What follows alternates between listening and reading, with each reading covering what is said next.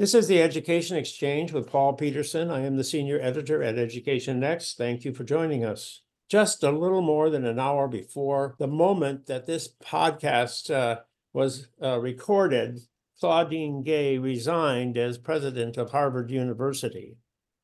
One of the issues surrounding her presidency has been accusations of plagiarism in her dissertation and subsequent scholarly writing. I don't want to go into that issue today. I don't want to discuss whether the charges are accurate or fair or politically motivated or whatever, but I would like to explore uh, the issue of plagiarism in academic research more, more broadly. And to discuss this topic, I'm very pleased to have with me today the Harvard University historian James Hankins. He's the author of a major piece of scholarship published by Harvard University Press, which is entitled Political Meritocracy in Renaissance Italy. So you can see he's a historian of um, the Middle Ages and the Renaissance uh, eras. And uh, all of that is in some ways relevant to our discussion.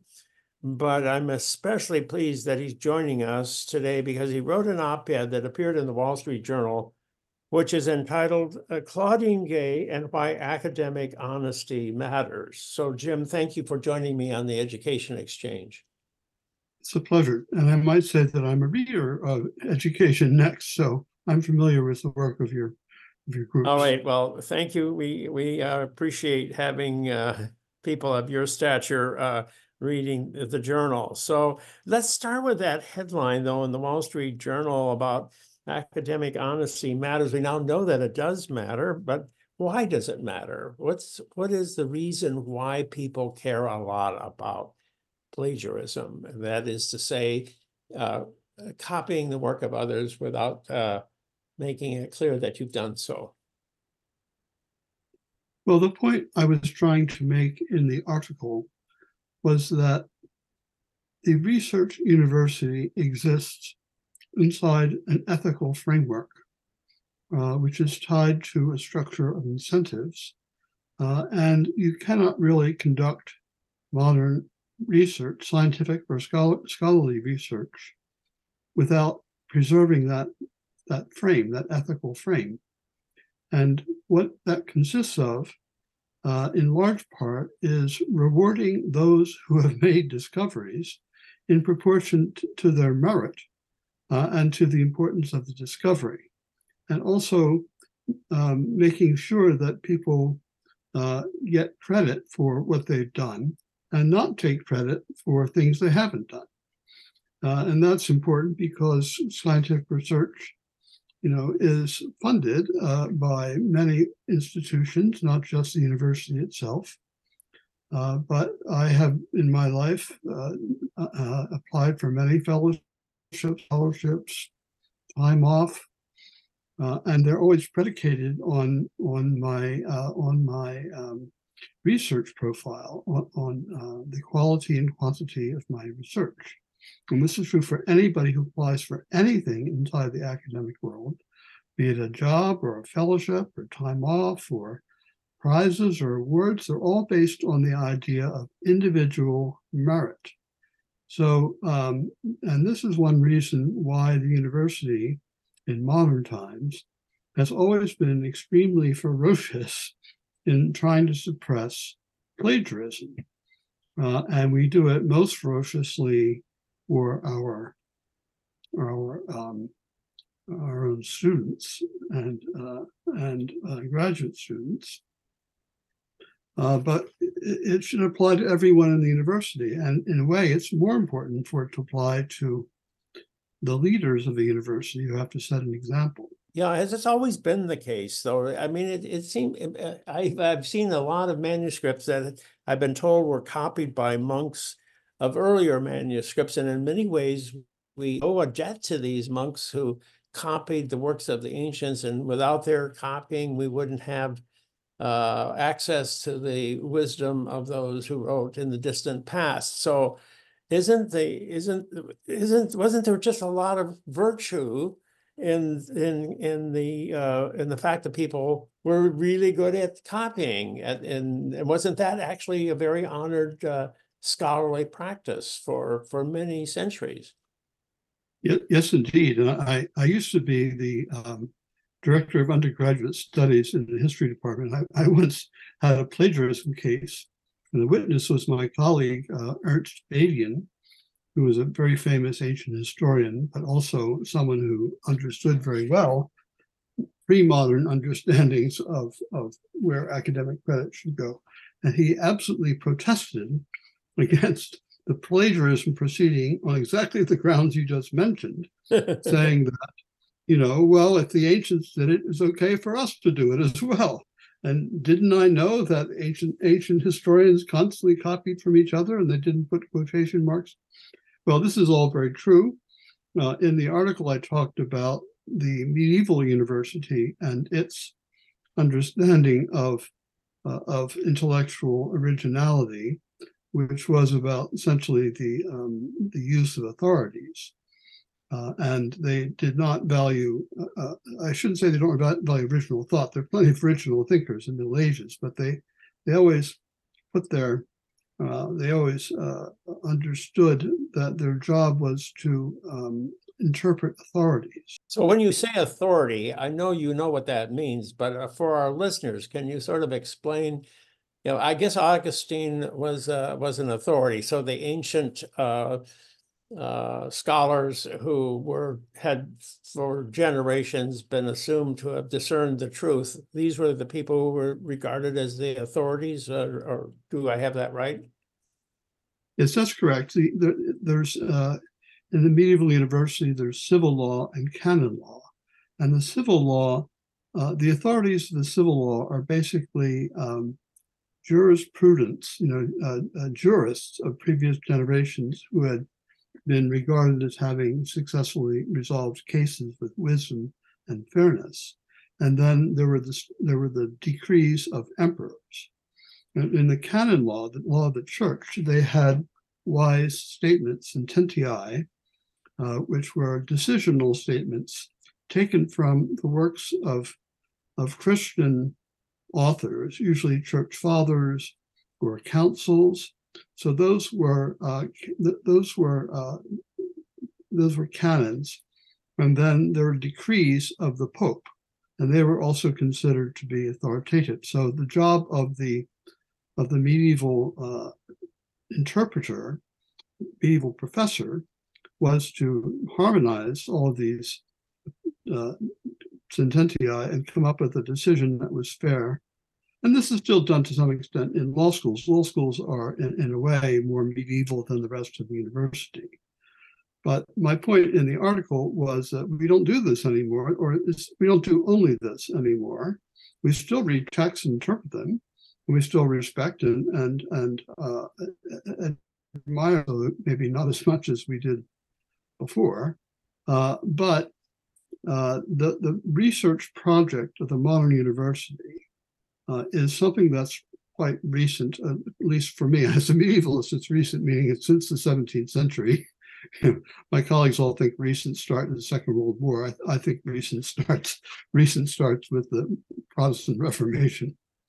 But anyway, there, there's a different uh, ethos, a different, as to say, ethical structure that surrounds the modern research university, which has to be respected if the university is going to retain its its its uh, its prestige.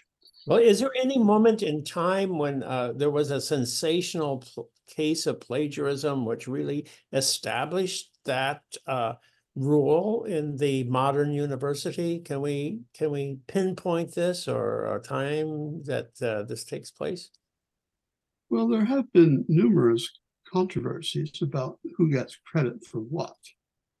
Um, I'm not sure, it's not usually uh, couched as plagiarism. It's usually people are talking about, you know, it's not talking about copying passages from other people. There are plenty of examples, obviously, but I think what gets more attention is the question of who did what right? Who invented what? And the famous case, I guess, in the 17th century was calculus, because both Newton and Leibniz claimed to be the inventors of calculus.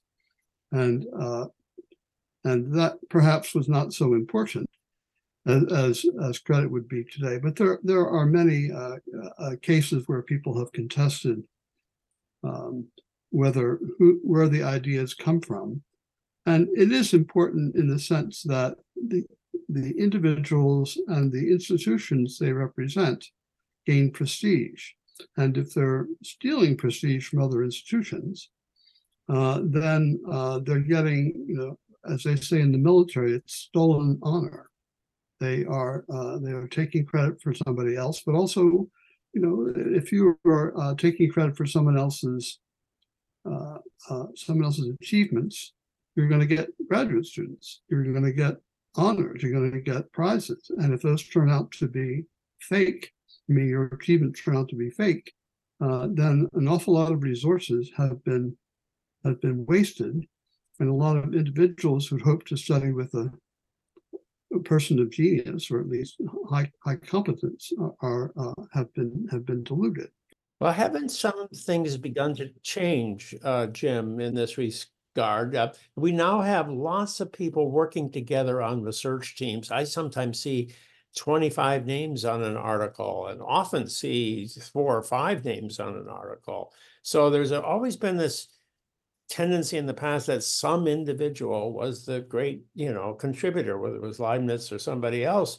But it now, you know, there's so many hands in the in the i- engaged in the same enterprise that maybe the day of plagiarism is is gone. Well, I don't agree. I, I think that uh, even if you have many co-authors, uh, most time those co-authors represent a laboratory or they represent a research group, which again is uh, seeking seeking funds and seeking uh, prestige. And if they are, uh, if that whole group, maybe it's difficult to, to pinpoint who committed the plagiarism. I, I'm pretty sure that the individual research group, if there is that kind of plagiarism, uh, knows exactly who's responsible, uh, and they will work to correct it. The question of, of theft of ideas, that's more difficult to pin down. Um, in, in a way, uh, the um, I think the age of plagiarism may be uh, uh, with us all the more just because of the resources that exist to identify plagiarism. We saw in the case of our president that you know the Washington Free Beacon was out there uh, running AI programs to to isolate passages that seem to be taken from other people's writings. Um, so that kind of tech technology exists that will expose uh, probably more and more cases of plagiarism. One person, Jim, uh, uh, wrote a, I think it was in the New York Times, there was a letter to the editor said that, well, look at, we don't know that there haven't been many presidents of Harvard University who have copied uh, material by, that have been written by others. Uh, maybe it's only because of this new technology that we're now identifying this case. And so we shouldn't maybe make such a big deal out of this just because we have the new technology when it could have been a widespread practice. Uh, What do you think of that argument? Not much. I think uh, I think we have to um, deal with each case as it happens. I, I personally doubt that people like Derek Bok or or um, or Frank uh, or some of the other pre- recent presidents, Neil Rudenstine, were plagiarists. Extremely unlikely to me. Uh, but I think if that were to be exposed, then that should be dealt with. But the idea that you wouldn't pay attention to plagiarism because others did it you know, everyone's doing it, so therefore we have to drop all of our moral standards. That to me is not a sound argument. Well, now, how about Chat GPT? I mean, th- we've been talking a lot about plagiarism in the halls around uh, Harvard this past year, just because uh, it's so easy now to answer a question on an exam, if it, if it's a take-home exam, or to write a paper, if it's a take-home paper, and all you have to do is ask this this artificial intelligence to do the work for you and pretend that, that it's your own. Is this, is this, is this, uh, is this a, a major threat to the, um, academic enterprise? Well, I don't think so. I think that originality and literary style exist at a very high level, which ChatGPT basically tells you what has already been said. And the academy values or should uh, research universities should value originality. Uh, in military history, we talk about defense and offense. And the pattern is for offensive techniques to triumph for short periods of time and then to be uh, then to be uh, overcome by defensive techniques by fortifications or what have you and i think that applies to this sort of situation as well that uh, G- chat gpt represents a great advantage temporary advantage for would-be plagiarizers uh, but they will soon lose their advantage. There are already, in fact, um, countervailing countermeasures that have been taken inside the university to um, identify ChatGPT. Well, that's encouraging, Jim, but I must tell you about a case of uh, plagiarism that's uh, happened to me this year. Uh, my teaching fellows uh, said, well, look at the paper that this student has written, half the paper seems to have been written by ChatGPT. And we've used a detector to, to look, to confirm our suspicions and the, and this, in this, uh, this, um, program was, said, yes, this was probably written by Chibi. We're eighty percent, uh, sure of that. And, uh, and they said, you know, it just doesn't have, uh, the specificity that's required because they were, the, the paper was on a contemporary situation and it didn't it didn't have all the specifics that you you need that all the other papers in the class had on on discussing the contemporary situation. So so they they said, what what should we do? I said, well, we should turn it over to the administrative board at, at Harvard and get their opinion on this. And we were told then from that office, well, actually, you know, we can't say that this is a case of plagiarism on the basis of Hmm. what you just told us. So um, I, I don't think that you can, um, uh, that we would, that we would uh, support you in this regard. So, Yeah. um, what, so I, I, I, I'm worried that if, if, if that's going to be the policy at the administrative level, whether or not, uh, we really, um, have a defense against this, uh, practice. Well, it's important to have administrative, to be backed up by the administration when you have these cases. As I said, I was uh, the head tutor or director of undergraduate studies, as we now say, in the 1990s for eight years in the history department, and um, it turned it, it when we had uh, plagiarism cases brought in. Not that we had them several a year, uh, they were an administrative nightmare. You know, you didn't want to deal with all of the all of the sort of procedural uh, uh, hoops that you had to jump through in order to make a case stick. And a lot of my teachers who worked under me said, "Look, just give them a D and say right at the bottom of the page, unoriginal. Don't go through the whole process of because of uh, prosecuting a plagiarism because it can be very time consuming and also expensive. And in one case, I remember a father called me up and his son had been accused of plagiarism. And he said he's going to hire the best lawyer in the country and he was going to go after me. He was going to go after my teachers and he was going to make life miserable for me. No lawfare, basically. Uh, and uh, that made me more determined to take the it was an open and shut case, but it made me more determined to to to, to nail the guy. Uh, but so it was kind of, but it, you can see that uh, it's, it's the procedure in part is is what uh, is even in that date was causing uh, a reluctance to prosecute the stuff. And that, but that is a technical problem, a managerial problem, which I think can be overcome. Uh, it doesn't seem to me uh, something that's going to break the institution or break the standards originality that we that we have in the academy. Well, you know, Stanford University underwent a pretty dramatic uh, experience. Uh, earlier this year, the president of Stanford uh, resigned on the grounds that, uh, well, the charges were made uh, in in the Stanford uh, uh, undergraduate newspaper. Uh, they the charges were made that uh, he had uh, relied upon fraudulent data for several of his papers. Now, uh, he initially he said that uh, this was a bunch of lies and uh, so forth, uh, but eventually he agreed to uh, modify and retract uh, what had been said in those papers, and then eventually he had to resign. So, are we going to see more sensational cases like this develop as we have better and better technology to detect uh, fraudulent, uh, relying on fraudulent uh, data or or copying other material?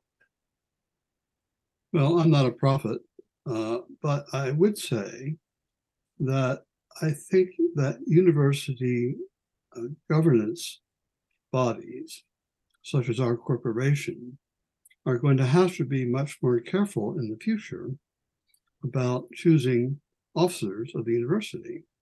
And I think that the case of Claudine uh, Gay and the Stanford president are going to make that very much a, a, a, a, requirement that every every uh, high officer of university is going to get a careful, much more careful vetting than they have had in the past.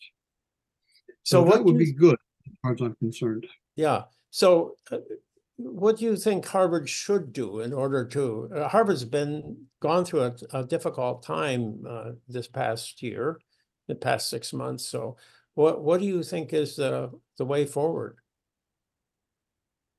Well, I think in the case of Claudine Gay, um, one of the reasons why we came to this point was that the university uh, governing bodies uh, were undervaluing the requirements and the more and the ethical framework of the research university and overvaluing uh, a uh, a kind of political activism and statements about uh, politics in the choice of presidents and other high officials. Uh, so I think that the university is going to have to recover its commitment to it, to research. And its and uh, in order to preserve its academic prestige and the value of its, of its degrees, because we could uh, you know, I'm an historian, and one of the things you learn in history is that things can collapse very quickly. Harvard has been the premier university in the country since the Second World War, and, and in many ways in the world since the Second World War. But things can can collapse, and I would hate to see this wonderful university with its incredibly generous alumni and many, many distinguished people losing prestige because of of um, of short-sighted actions from our governing boards. I think the governing boards have to stop uh, trying to turn the university into a, a training school for political activism and stop trying to send out political messages in their choice of officers. I think they had really should be the next president of Harvard should be someone with a distinguished academic record either in sciences or in scholarship. Well, so you mentioned that universities have plummeted from pinnacles. Uh, we all, we tend to think in the United States that, you know, uh, things change very slowly, but maybe this is just a myopic view. Uh, we haven't seen a lot of change in the last uh, 25, 50 years, but maybe if you take a longer perspective, as you're capable of doing, Jim, uh, do you, can you give us some examples of universities that have fallen pretty far from uh, the pinnacle they once had achieved? Well, I'm going to contradict myself slightly because, in fact, there's what's called a first mover phenomenon in universities. That the oldest universities are still the leading universities. The University of Paris was founded in 1215. University of Bologna, which was founded around uh, 1190, they're still top universities. Um, and so is Oxford, so is Cambridge, both founded in the uh, late 11th, and tw- sorry, late 12th and early 13th century. Um, there are a lot of uh, German universities which were founded in the 14th century that have gone up and down. Uh, Harvard, you know, has has uh, as a research university, it only has really existed since the early 20th century. Uh, it, it, uh, and only tried to be a dominant a dominant university in the country since maybe the 1920s and 30s. Uh, and it wasn't at that point necessarily the top university. Uh, but there are universities uh, that have tried to make a run at the top and have fallen back. Uh, for example, uh, University of Texas at Austin uh, tried very hard in the 1970s. They threw a lot of money at the university and were buying up some really big names. Uh, and that seems to have uh, failed. They didn't, they, they're still not in the top 10.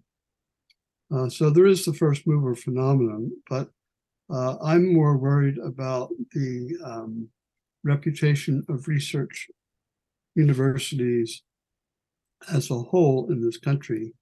Uh, when they start taking sides in politics, it means that the other side in politics automatically regards them as politically motivated. And that's not a good thing. I don't think it's true. First of all, I, I think that most of the research of my colleagues in uh, in the humanities, social sciences, and sciences is not politically motivated. It might be the the the, the ends the purposes might be shaped by political beliefs, but the research is almost all sound as far as I'm concerned. So it doesn't deserve to lose esteem. But if the university does become a partisan institution, as it's heading for that, uh, then it's going to lose lose public support.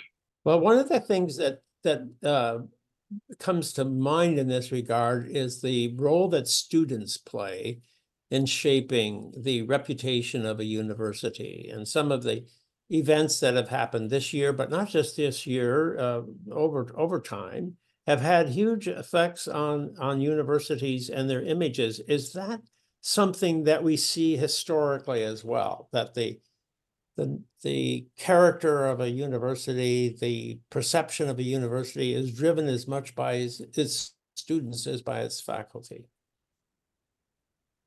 Well, in the really early history of universities, there weren't that many of them, and most of the people who went to university were entering the church or or the kingdom as as uh, officials, magistrates, bishops, that sort of thing.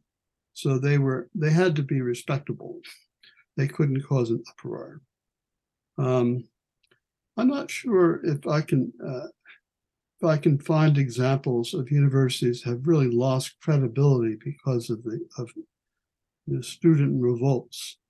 Uh, there are plenty of. Is that what you're talking about? Perhaps I'm not understanding what you're talking about, people. Well, of course, you know you've had uh, uh, you've had uh, intellectuals playing major roles in revolutionary activity since the French Revolution, and uh, Yeah. Uh, I don't know if that's university connected or or or not. Uh, I'm sure you can you can uh, place this into a broader perspective that I cannot. Well, I will say one thing, and this, this goes back to my point about the general reputation of universities in the public sphere. Uh, that the universities were really intellectual leaders of Europe uh, from roughly uh, the time they emerged in the late 12th century down to the 17th century. Then they got terribly involved in the wars of religion. And uh, there was a long period uh, and in England, for example, uh, the universities were loyal to the king at a time when uh, the Puritans were in charge. And uh, after a while, um, I, towards the end of the 17th century, the universities stopped being places where original thought research were conducted. And I think that that's true of British universities from roughly the late 17th century to the middle of the 19th century, universities simply were not very important in the intellectual life of Great Britain. Uh, if you wanted to have a discussion about physics, you went to the Royal Society. If you wanted to talk literature, you went to a coffee house in London. Uh, great literary works were not being done, uh, come, come out, coming out of universities. Uh, when Gibbon, you know, Edward Gibbon, the great historian, went to Oxford, he was bored out of his mind because it was so, it was so dull. Uh, they were simply training the next generation uh, of vicars. And uh, it was not, these were not intellectually exciting places. And it ultimately goes back to this politicization of university in the 17th century religious wars. So it only recovered really in the middle of the 19th century when the German universities uh, started the started the modern uh, movement towards research. Well, I find that a fascinating uh, uh, story you just uh, related there because it really makes your basic point that when a university becomes too engaged in the polit- political conflicts of the day, which were in the past religious conflicts, and by the way, religious conflicts are often political conflicts in our day as well. We're not that much different from the 17th century as we would like to think we are. Uh, but so we should be all the more careful that we don't become sort of uh, a backwater uh, because we have become too one-sided in our perspectives. No, I agree entirely. And uh, of course, we saw already this just since October uh, 6th that getting political about about the Middle East has cost our university. Um, I've heard an estimate of as much as a billion dollars in donations, present and future donations. So that's not good. People think that Harvard has a $50 billion endowment. We can do anything we want. The, the administrators can do anything we want. But I, I know from people who are who uh, understand the university finances that there is really not that much uh, wiggle room and that there, uh, you know, that we ha- have difficulty, um, you know, with the budget every single year. And there, there were, when I was in faculty council in the '90s, there was a structural budget that took 10 years to get out of. So universities can can really suffer, and uh, in their missions, from uh, uh, the hostility of the public, or at least some portion of the public. Well, let us hope that this is not going to happen to Harvard University. And let us hope that uh, the university will find uh, something positive in their current experience and that they shall emerge a stronger force for scientific inquiry and cultural um, understanding uh, as in the in the decade to come. So thank you very much, Jim, for joining me on the Education Exchange. Been my pleasure. Thank you. I have been speaking with James Hankins, professor of history at Harvard University and author of Political Meritocracy in Renaissance Italy. He is also the author of an op ed piece on the dangers to science of academic dishonesty. I am Paul Peterson. This is the Education Exchange. Please join me for a new Education Exchange podcast released on the Education Next website every Monday at noon Eastern Time.